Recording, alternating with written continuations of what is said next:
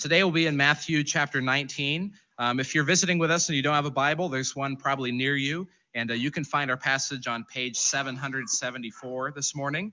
And uh, if you don't have a Bible at home, you'd like to take one of those, please consider that as a gift uh, to you. So 774, and we'll look at Matthew chapter 19, and we'll be looking at verses 13 through the end of the chapter. If you found it there, let's go ahead and read. I'll read aloud and you can follow along, beginning in verse 13 of Matthew 19. Then children were brought to him that he might lay his hands on them and pray. And the disciples rebuked the people, but Jesus said, Let the little children come to me, and do not hinder them, for to such belongs the kingdom of heaven. And he laid his hands on them and went away. And behold, a man came up to him, saying, Teacher, what good deed must I do to have eternal life? And he said to him, Why do you ask me about what is good? There is only one who is good. If you would enter life, keep the commandments. He said to him, Which ones? And Jesus said, You know, you shall not murder, you shall not commit adultery, you shall not steal, you shall not bear false witness, honor your father and mother and you shall love your neighbor as yourself. The young man said to him, All these I have kept. What do I still lack? Jesus said to him, If you would be perfect, go, sell what you possess, give to the poor, and you will have treasure in heaven. And come, follow me. When the young man heard this, he went away sorrowful, for he had great possessions. And Jesus said to his disciples, Truly, I say to you, only with difficulty will a rich person enter the kingdom of heaven. Again, I tell you, it is easier for a camel to go through the eye of a needle than for a rich person to enter the kingdom of God. And when the disciples heard this, they were greatly astonished, saying, Who then can be saved? But Jesus looked at them and said, With man, this is impossible, but with God, all things are possible. Then Peter said in reply, See, we have left everything and followed you. What will, what will we then have? And Jesus said to them, Truly I say to you, in the new world, when the Son of Man will sit on his glorious throne, you who have followed me will also sit on 12 thrones, judging the 12 tribes of Israel. And everyone who has left houses or brothers or sisters or father or mother or children or lands for my name's sake will receive a hundredfold and will inherit eternal life. But many who are first will be last, and the last first. Lord, I pray that you would bless uh, the reading and now the study of your word, Lord. You've told us that your word uh, is life. You've told us that, uh, that your word is a lamp to our feet and a light unto our path. Lord, you have told us that your word is, is the way for us to cleanse our way. Lord, you alone have this word, and we can't go anywhere else. So now, as we've come to look at the scriptures, we realize we're, we're opening uh, your heart, we're opening your revelation to us. And I pray that we would truly see what you have to say in the scripture today, that you would give the Holy Spirit to illuminate the words in our mind, they would be applied not just in our thinking, but in our hearts and in our living. Lord, and perhaps somebody will have an encounter with you today through your scripture as they've never had before. For this, Lord, we trust in you. It's, it's your work, and we're happy to be a part of it. We pray that you would receive the glory, and this we pray in Christ's name. Amen. Well, if you remember way back last year and a couple months ago, we were in the beginning of Matthew 18. Jesus started to tell us what the citizens of the kingdom of God look like. And he told us they look like little children. Little children who come in their humility and their in their relative insignificance with a, a lack of resources or abilities, yet they are blessed and as we start our passage today, the theme that Jesus pronounced back there in the last chapter is reinforced. Only this time the emphasis is on actual children which are which are brought to Jesus. And again, Jesus says in his teaching, For to such or like these belongs the kingdom of heaven. As we've walked through Matthew, we've seen that Matthew, as a writer, sort of groups together stories for the purpose of, of making a point or of illustrating a teaching of Jesus. And sometimes this can seem frustrating. Maybe we wish that, that he would have just written things in order as they had happened. But the way Matthew is writing is, is very helpful because he's writing in order to tell us what he learned from Jesus as a disciple of Jesus Christ. And seemingly in this section, Matthew 18 and 19, Matthew is giving us kind of a theme of our relationships. Again, it started off with children in Matthew 18. In the middle of Matthew 18, we learned about what to do if our brother or sister sins against us. We learned about, in the beginning of Matthew 19, the, the marriage relationship that covenant and bond that was made before God. And it's no wonder that Matthew writes about forgiveness right before he writes about marriage, because perhaps there's no relationship on earth that requires more constant forgiveness than the closest one that there is between a husband and a wife. Well, next, as we see today, Matthew speaks of two other kinds of relationships. First, again, he goes to children. And finally, we see one other kind of relationship, and that is the relationship we have with our possessions with our wealth. And all of these things really go back to where we started in the beginning of chapter 18, because all of these relationships reflect on our heart, whether it has to do with forgiveness, with our marriage, with our children, or with our wealth. All of those things require a mindset and righteous attitude for them to be functional. And they also require humility. Humility. The opposite of humility, of course, is pride, which is a great enemy of following Jesus. If we refuse to forgive or refuse to love or refuse to stoop down for those who are below us, or if we cling tightly to our possessions, we do not reflect our Savior. Some of us have very few possessions, but we may still have pride. And we might be prone to cling to that or something else like it's our dying resource. Even in that situation, these lessons are applicable. We see as kind of a main idea today. If you have a bulletin, you can follow along in the back there that entrance into the kingdom is granted to those who truly follow Jesus. But, but that does not come without a cost. And of course, this passage ends with Jesus' famous statement many who are first will be last, and the last first. So as we begin, we'll look first then at the last. And uh, that is, again, the, the little children that are brought to Jesus.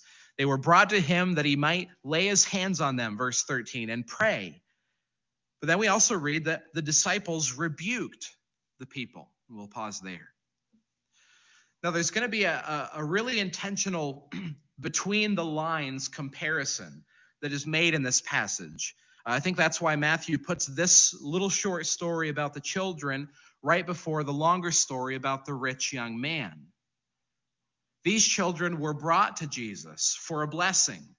And uh, this wouldn't have been uncommon. People would often request that a, a rabbi or a great leader would, would bless their children and pray for them. Uh, it was often done at the age of 13 when parents would ask for a blessing on their children to sort of graduate from being a little child into being responsible for the commandments. That's where eventually the idea of the Jewish bar mitzvah came from. Um, but we see here that these are children, and the word refers to very young children, at the most, maybe six or seven years old.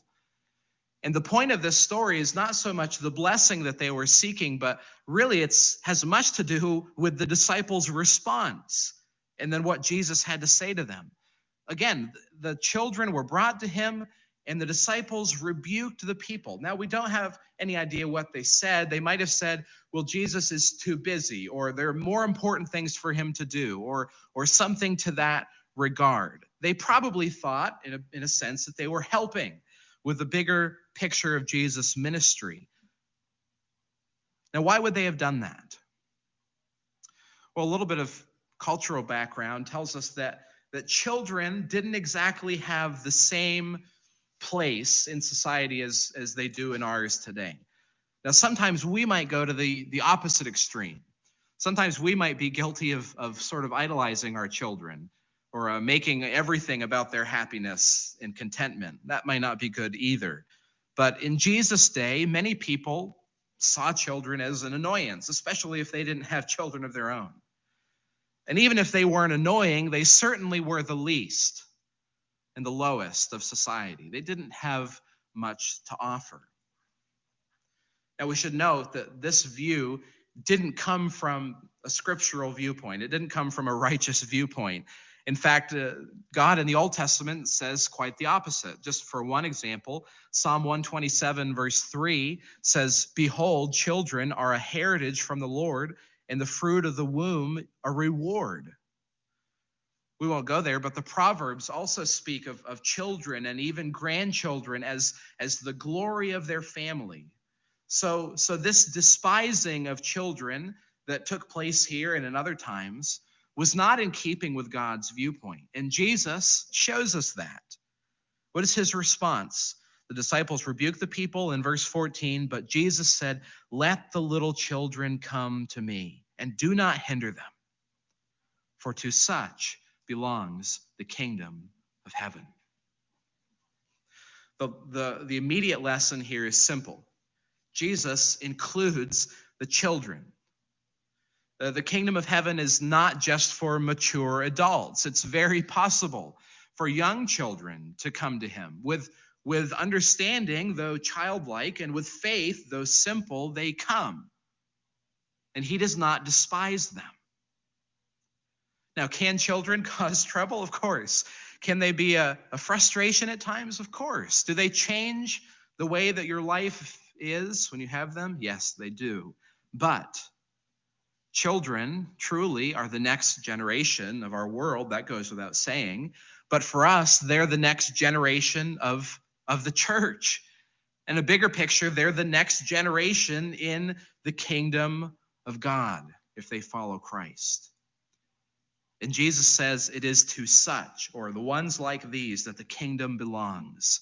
That is, those like the little children the low, the, the, the despised. Jesus is, again, making a comparison. It will be those childlike disciples who are greatest in the kingdom, just like we saw in Matthew 18. The children were brought to Jesus in their humility, by their parents, probably, in their weakness, and they exemplified the kingdom.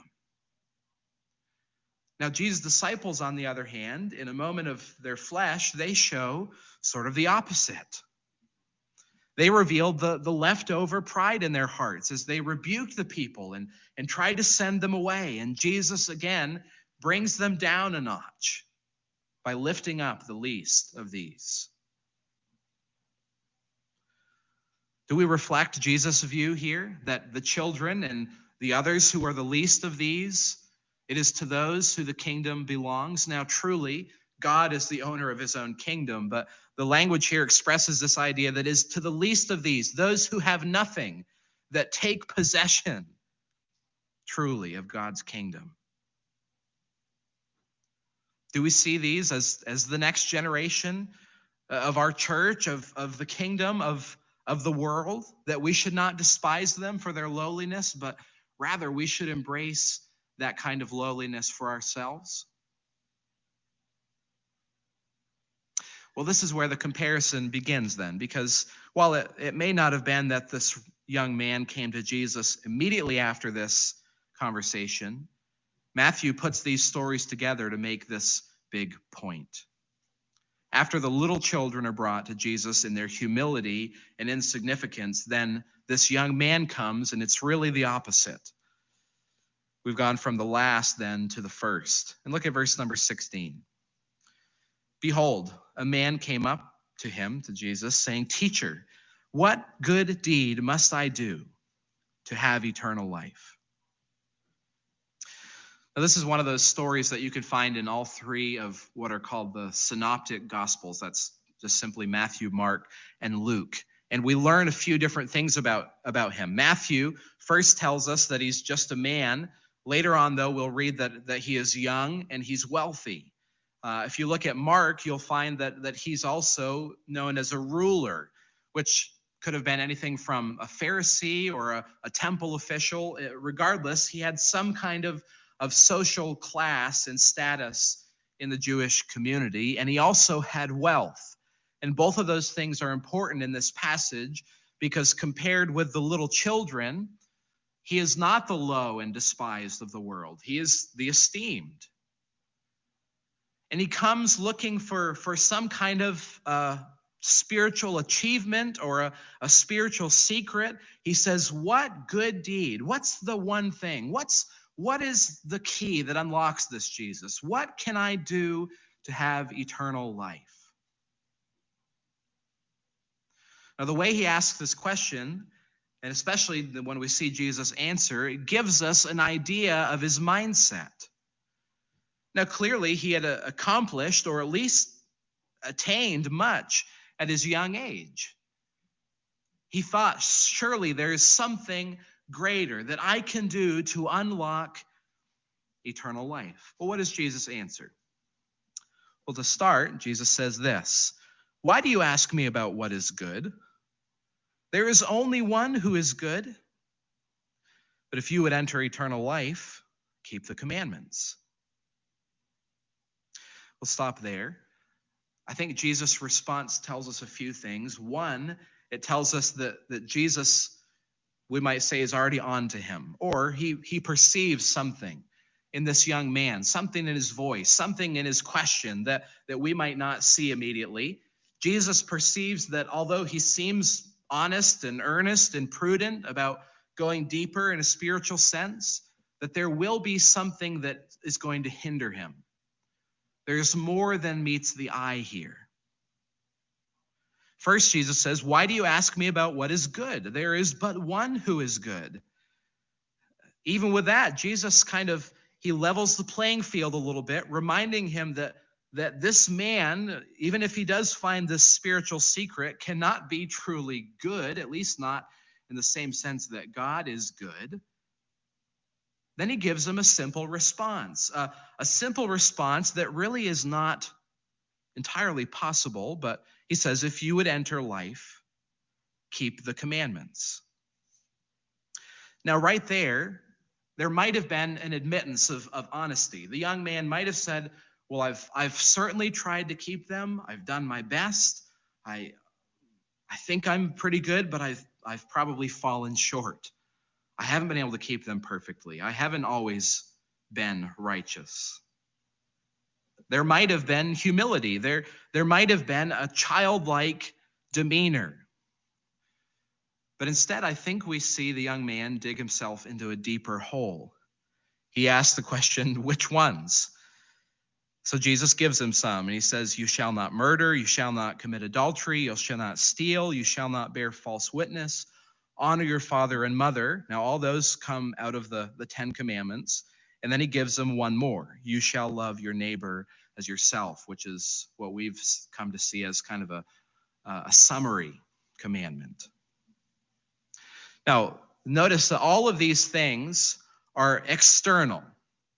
He gives uh, the five commandments that can most easily be observed on the outside. And they are five commandments also that have to do with how we treat others. And then he sums them up with, again, that main one love your neighbor as yourself. Now, at this point, the young man is probably disappointed in Jesus' answer, for he already knew all these things. These were all so simple. He had learned these from the time he was a young man. And in fact, he responds, the young man, verse 20, said to him, All these I have kept. What do I still lack? Now, again, this tells us something about his mindset. Maybe he honestly believed he was blameless in these categories. He honestly believed he, he was at a point where he could move beyond these simple commandments. He wanted something deeper, something more significant, some, some secret, some spiritual adventure, something noteworthy and big. These simple things, they didn't seem to be enough.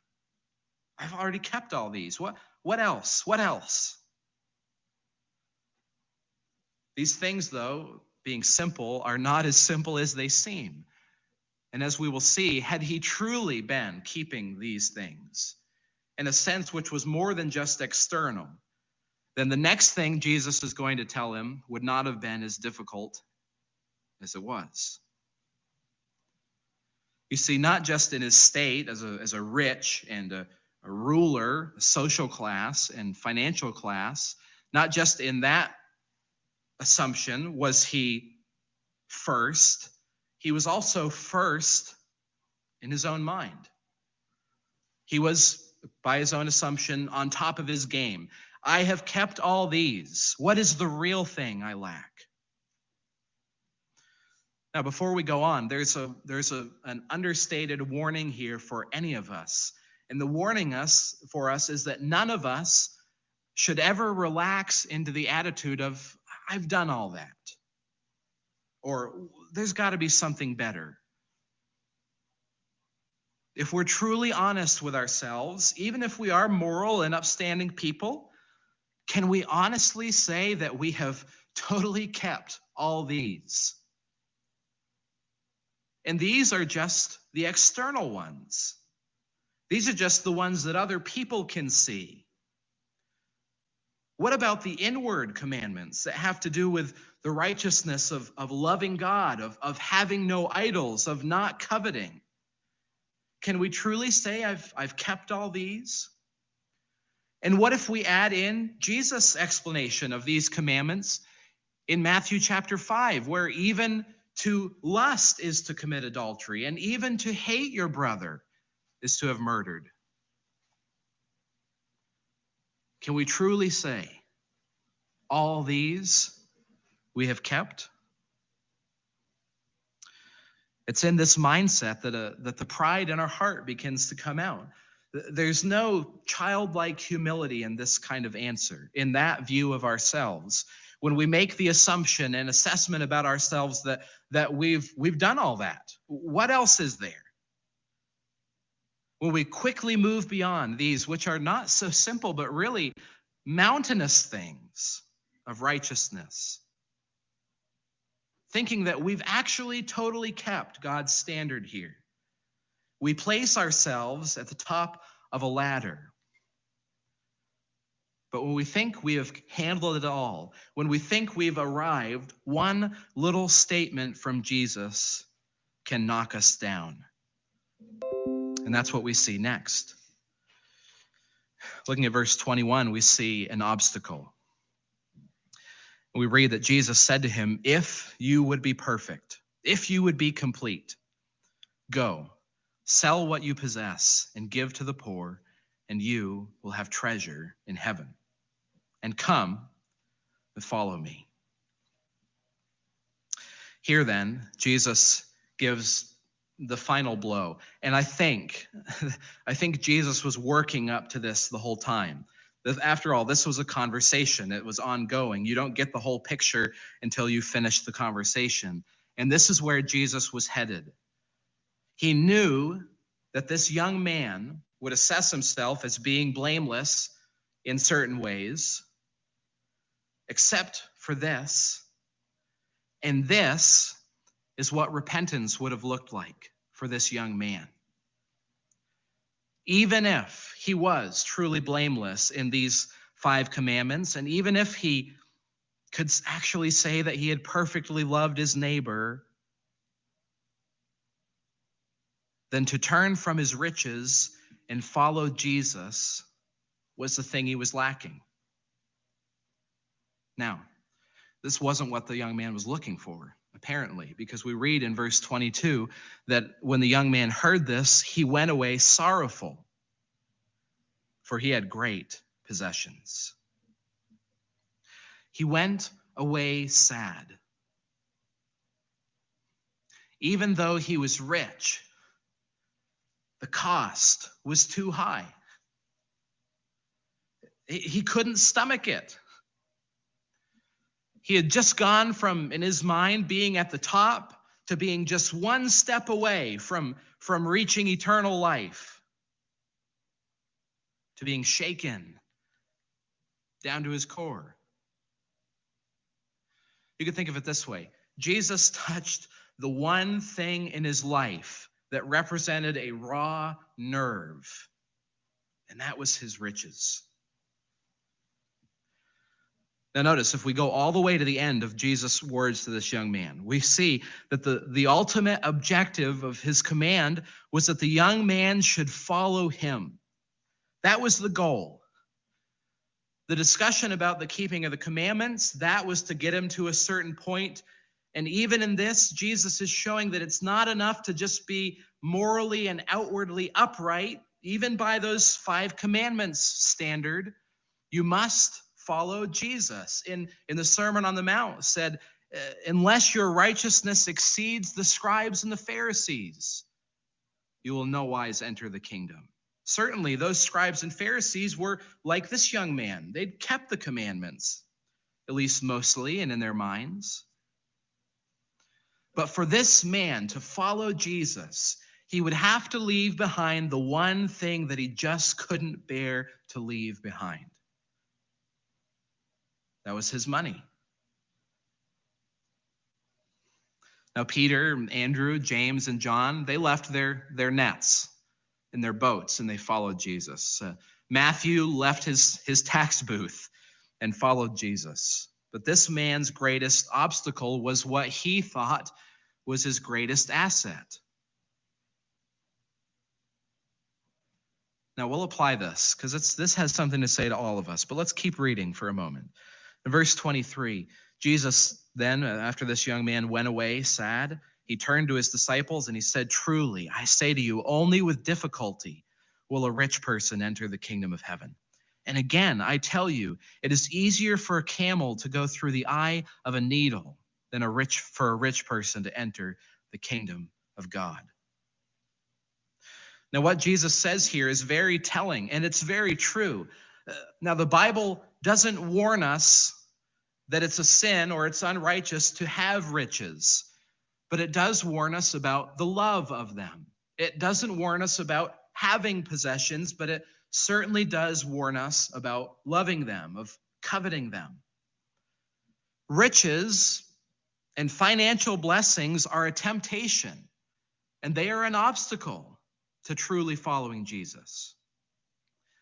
Now, is this passage a commandment for every one of us that we all must sell all of our possessions and give them to the poor? I don't think so. This was the obstacle for this young man that Jesus knew he had to overcome in coming to him. And certainly there were rich people. We read about some of them in, in 1 Timothy.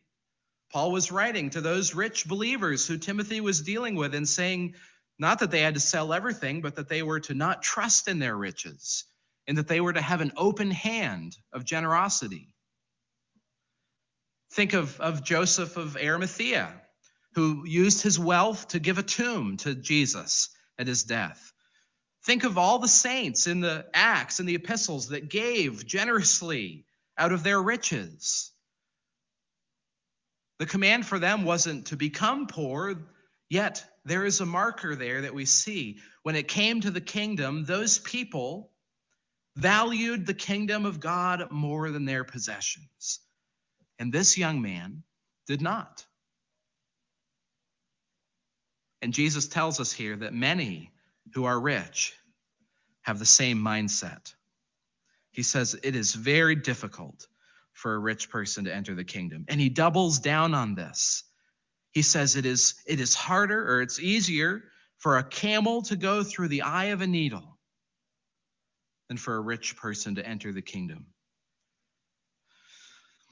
Now, every time you've heard this a sermon on this passage, you've heard one of two things: either that Jesus was talking about a literal eye of a needle, or that he was talking about a, a little gate in the walls of Jerusalem that that a camel could just barely squeeze through if he went down on his knees. Well, that notion kind of does well in a sermon because it's fun to talk about how we need to get down on our knees to come before Jesus. And uh, but the fact is, there's there's no historic evidence that there was such a gate in Jerusalem. And without going into any more detail, that leaves us with the idea that Jesus was saying not that this was just really difficult, but that it was impossible. It is easier for a camel to thread a needle with his whole body than it is for a rich person to enter the kingdom on his own. Now, the disciples, they understood Jesus' analogy. Because of their response, we see that they understood that he was saying it was impossible. Because listen to what he says. He says in verse 26 or verse 25, when the disciples heard this, they were astonished, saying, Who then can be saved? Now, here's where the comparison comes from where we started with the little children in verse 13. When they came to Jesus, the disciples rebuked them and tried to turn their parents away. But when this man came to Jesus, it was Jesus who, not with actual words of pushing him away, but with his teaching, he turned him away. Do you see the mindset difference? The disciples saw this guy coming from a mile away, and they said, Now surely he is a great candidate for the kingdom of heaven. He's eager, he keeps the law, and he's rich. He must be a blessed man. But when it came to the little children, they said, We don't have time for that. Now, if the disciples' view of the children reflected a somewhat common view of that day, then their view of this man also reflects a common view of riches, which is a simple viewpoint that riches equals blessings from God.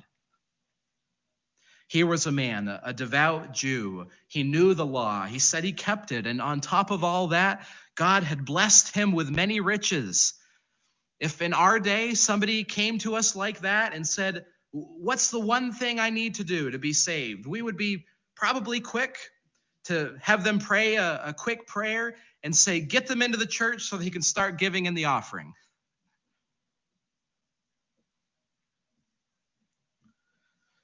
But this man, if we had told him that, would have missed what, act, what he actually needed. He would have missed the very thing that Jesus emphasized that he needed to repent from his greed and turn and follow Jesus. But he couldn't. And the disciples, again, they were astonished. If he can't be saved, if this man, this righteous, upright, and, and wealthy man, if he can't enter the kingdom, then who can? Now, they might have been expecting Jesus, if they'd been pay, paying attention, they might have been expecting him to say, Well, little children can enter the kingdom, poor people can enter the kingdom, the despised people can enter the kingdom. But listen to Jesus' response. They asked, Who can be saved? Jesus looked at them and said, With man, this is impossible. But with God, all things are possible. Who can enter the kingdom? Who can be saved? Now, as a side note here, this passage is helpful because uh, it uses four different things kind of in the same context and as synonyms. It talks about gaining eternal life. It talks about entering the kingdom of heaven, entering the kingdom of God, and being saved. And all, all those four things are used to describe the same thing here. So we're asking, and you could reword the disciples' question if this man can't enter the kingdom, who can? If this man can't be saved, who can? If this man can't have eternal life, who can? And Jesus says, with man, this is impossible. Now, fortunately, though, Jesus does answer this because though he says with man, this is impossible, verse 26, he says, with God, all things are possible. Who can be saved? With man, it is impossible. Who can enter the kingdom? With man, it is impossible. Who can have eternal life? With man, it is impossible. This is what the rich young man was missing. He was looking for that one final thing he needed to do to gain eternal life, to gain salvation, to enter the kingdom of heaven. But the thing was not what he was expecting. When it came to repentance and following Jesus, he couldn't do it. He couldn't stomach it. It goes right back to Jesus' first words to him Why do you ask me about what is good? Only God is good.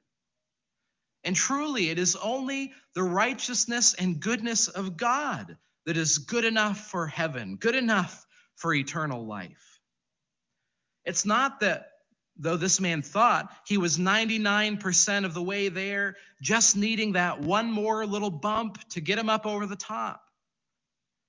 No, he was essentially 0% of the way there because the thing he lacked was the thing that we all need but it was the thing that also, Jesus says, was impossible.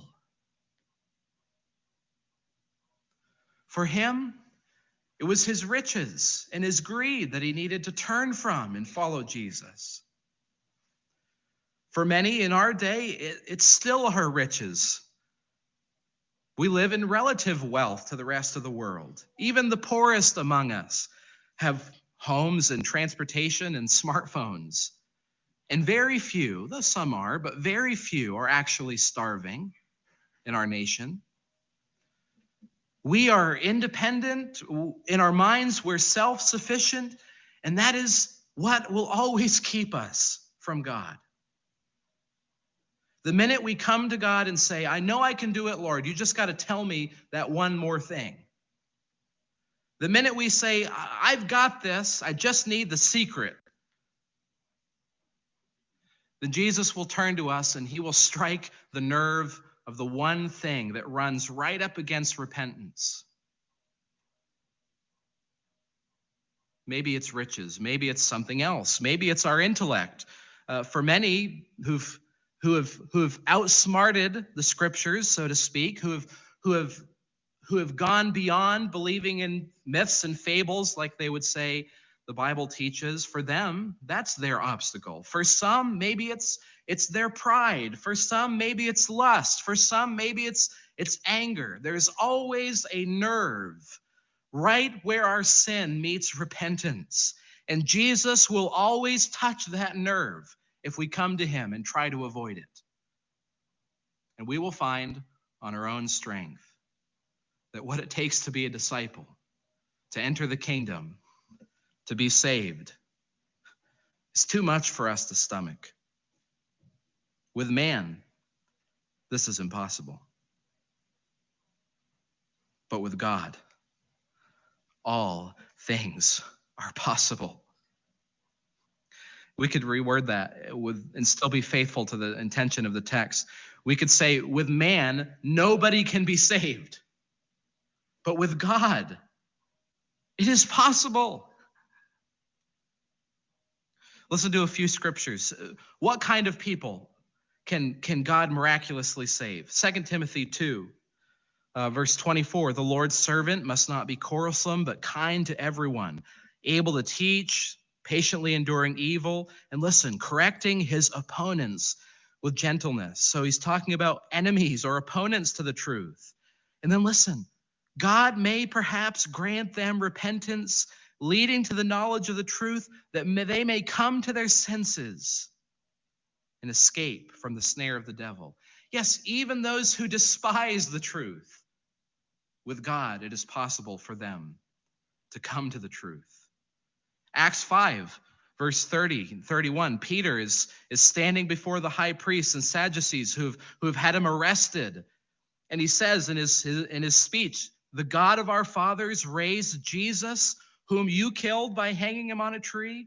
God exalted him as right at right hand and leader and savior to give repentance to Israel.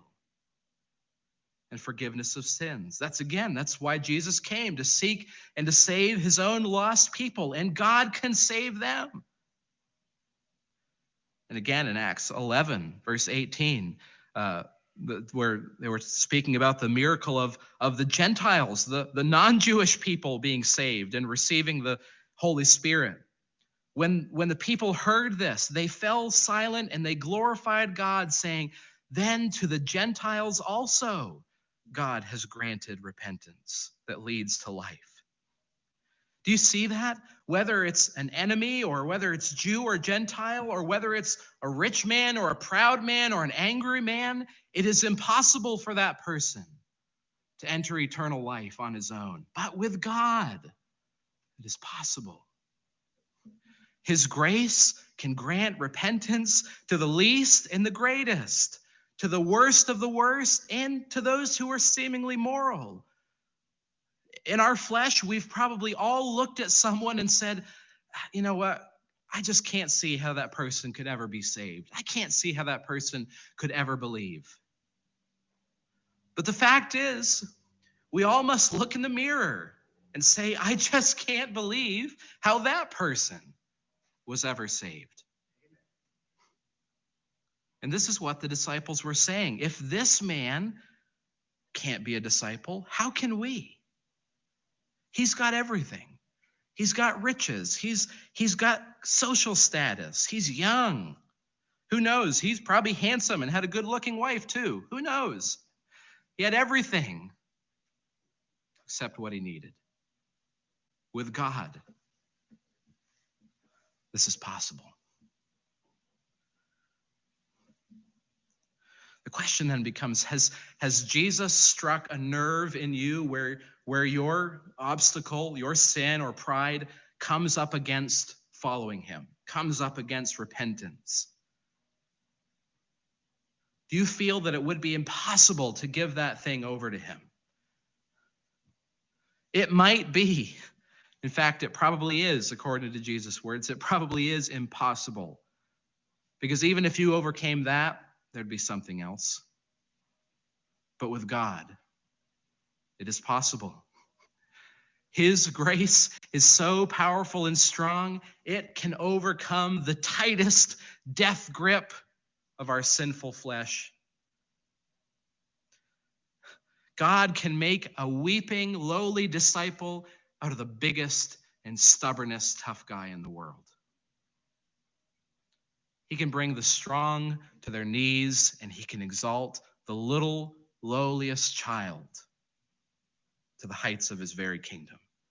This is God's grace. What is it? What is it that you are holding on to in coming to Christ?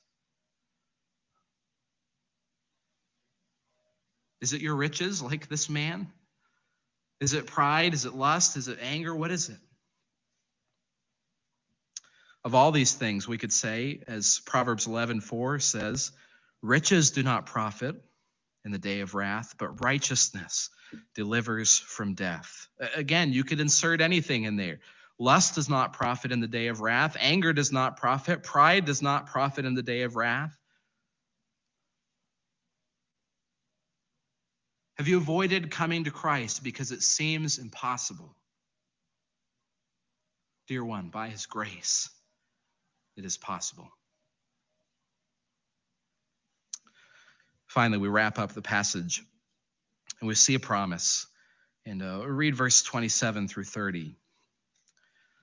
Peter said in reply, See, we have, we have left everything and followed you. What will be our reward? What then will we have? Jesus said to him, Truly I say to you, in the new world, when the Son of Man will sit on his glorious throne, you who have followed me will also sit on 12 thrones, judging the 12 tribes of Israel. And everyone who has left houses or brothers or sisters or father or mother or children or lands for my name's sake will receive a hundredfold and will inherit eternal life. But many who are first will be last, and the last first.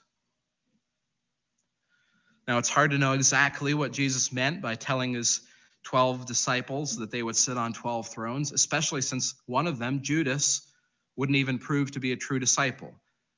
But to simplify it, we could say this Those who were low will rule with Jesus. Those who gave up will receive. When Mark tells this story, uh, he emphasizes that the blessings will be in this life and the next. Now, in this life, they will come with persecutions, but they will be blessings nonetheless. Now, Jesus, I think, is using hyperbole here. If you twist this or try to hold, you know, Jesus, I gave hundred bucks to that poor person last week. Where's my hundred thousand or uh, ten thousand? Sorry, my math wasn't very good there. Um, where is it, Lord? If we hold to that, then we become like those who we see preaching on TV that if you just send in a seed, you'll become rich the next day. And uh, that's not the truth of this passage. Rather, though, those who truly give up all for Christ will be blessed beyond measure. For some, it might be these possessions. It may not be a hundred times in a dollar amount, what we've given up, but following Jesus with little is a hundred times, no, it's infinitely more blessed than walking with our riches. But sad. And truly, the greatest gift and inheritance, which Jesus closes with, is eternal life. It's this salvation. It's, it's this entrance into the kingdom, a reality now and fullness later.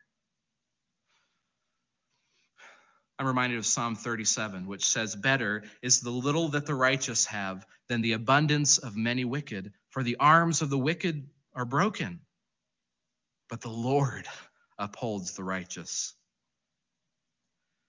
And that sounds much like Jesus' words at the end of this chapter.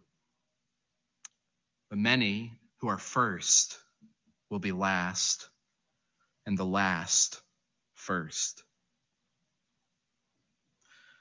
Little children don't have much to give up in coming to the Lord. They don't have much at all. Some of us have given up much, and we've realized the greatness of this promise that we are blessed a hundredfold in following the Lord. Some of us, though disciples, may still wrestle with something that still strikes a nerve. And though we're following Jesus, we say, I just can't get past this. That we could too say, with man it is impossible, but with God it is possible. And some of you have heard the gospel many hundreds of times, perhaps, or maybe you're hearing it for the first and you say, I can't even think, I can't even imagine what it would be like to, to, to come to Christ, to turn and follow Him. And the message to you is that with man, it is impossible. But with God, by His grace and mercy, it is possible. Come to Him where you are, find His grace strong enough to break the tightest grip of the flesh. Be set free.